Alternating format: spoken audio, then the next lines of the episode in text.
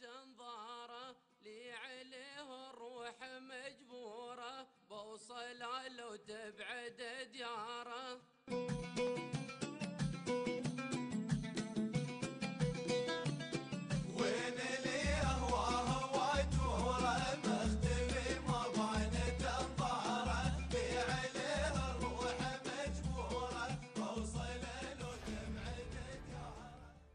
السلام عليكم ورحمة الله وبركاته.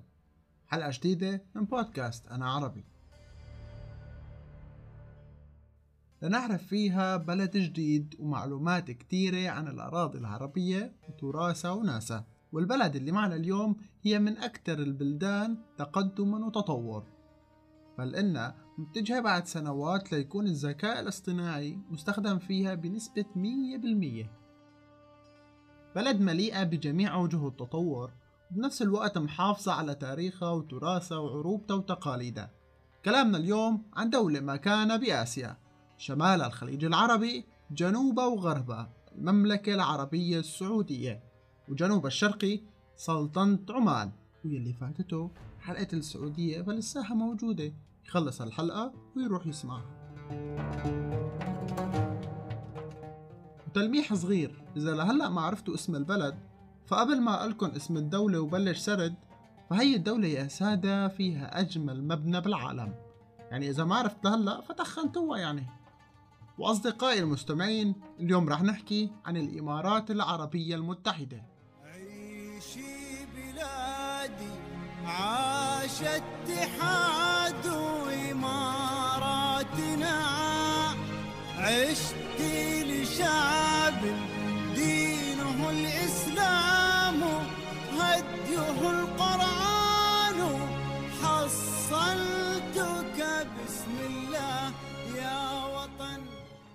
تتألف دولة الإمارات العربية المتحدة من سبع إمارات وهي أبو ظبي ودبي والشارقة وعجمان وأم القويرين ورأس الخيمة والفجيرة.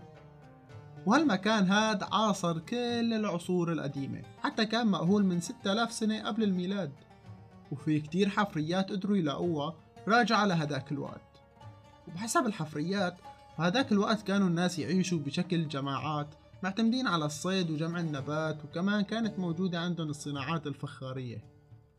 وطبعا استمرت للعصر البرونزي وفي مقابر وآثار وحفريات موجودة ليومنا هاد حتى أنه بمنطقة أم النار في إمارة أبو ظبي كانت في اكتشافات كبيرة ساعدتنا نعرف شلون كانت الناس تعيش بهذاك الوقت.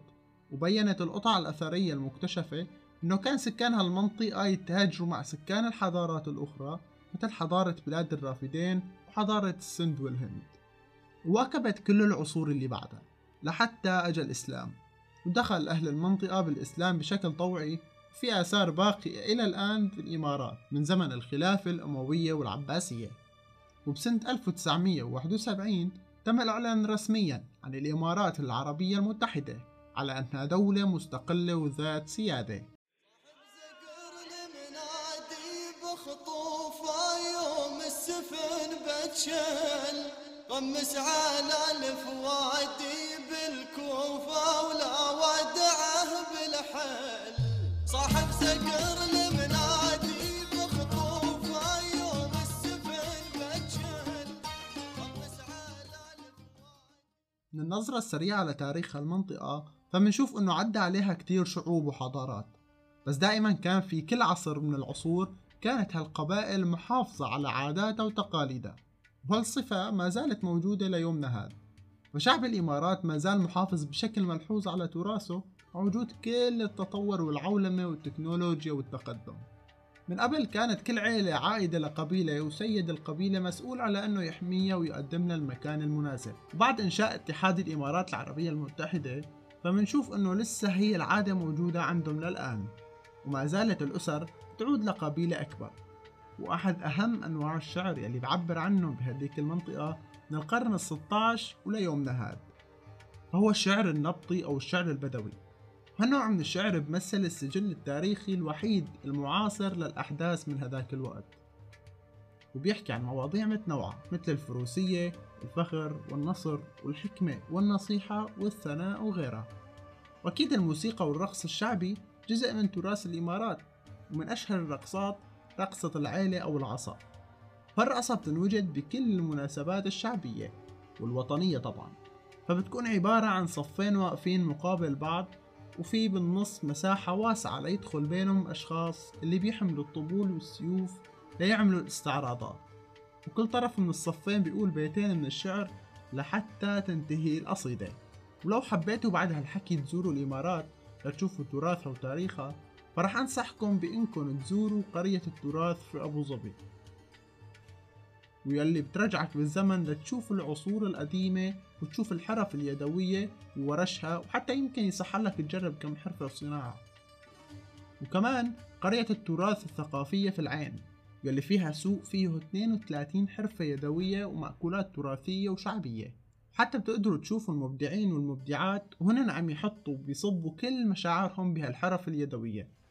والقرية هي مكان رهيب لتأكد تذكار سياحي أو تشتري هدية لأحبابك. ولو حبيتوا تزوروا الإمارات لتشوفوا التطور يلي فيها فبنصحكم تروحوا على أروع تصميم معماري يتميز بشكل بضوي ومزين بجمال الخطوط والحروف العربية. وأيضا استخدموا ببنائه تقنيات الطباعة ثلاثية الأبعاد. تماما عم أحكي عن متحف المستقبل بدبي. متحف مو مثل أي متحف. كلف إنشاء هالمبنى 500 مليون درهم إماراتي. وشكله المميز برمز لشكل العين البشرية. والفراغ الموجود برمز للمجهول والأمور يلي ما عنا دراية عنها لحد الآن. وبمعنى أوضح المستقبل. وليواكب التغير والتطور التكنولوجي فرح تتغير المعروضات فيه كل ست شهور. ورح بحكي لكم شوي عن أهداف متحف المستقبل. ومن إحدى الأهداف هي تعزيز مكانة الإمارات لتبني الأفكار والمبادرات والاختراعات المبتكرة في مختلف المجالات وأنه يكون في مساهمة في بناء اقتصاد قائم على المعرفة والابتكار والتفكير المستقبلي. وإنشاء منصة حاضنة للأفكار والابتكار تدعم تطوير بيئة محفزة للابتكار وبتشكل مصدر إلهام للمبتكرين ووجهة المخترعين والرواد من كافة أنحاء العالم. وإذا حابين يا سادة تشوفوا كيف كانت إمارة دبي وكيف هي بالوقت الحالي وكيف رح تكون بالمستقبل فلازم تروحوا على برواز دبي. وتشوفوا هالأيقونة الفنية الضخمة يلي موجودة في زعيبل بإمارة دبي يلي تعتبر أحد معالم دبي اللي تم إنجازها عام 2015 بيبلغ ارتفاع المبنى 150 متر.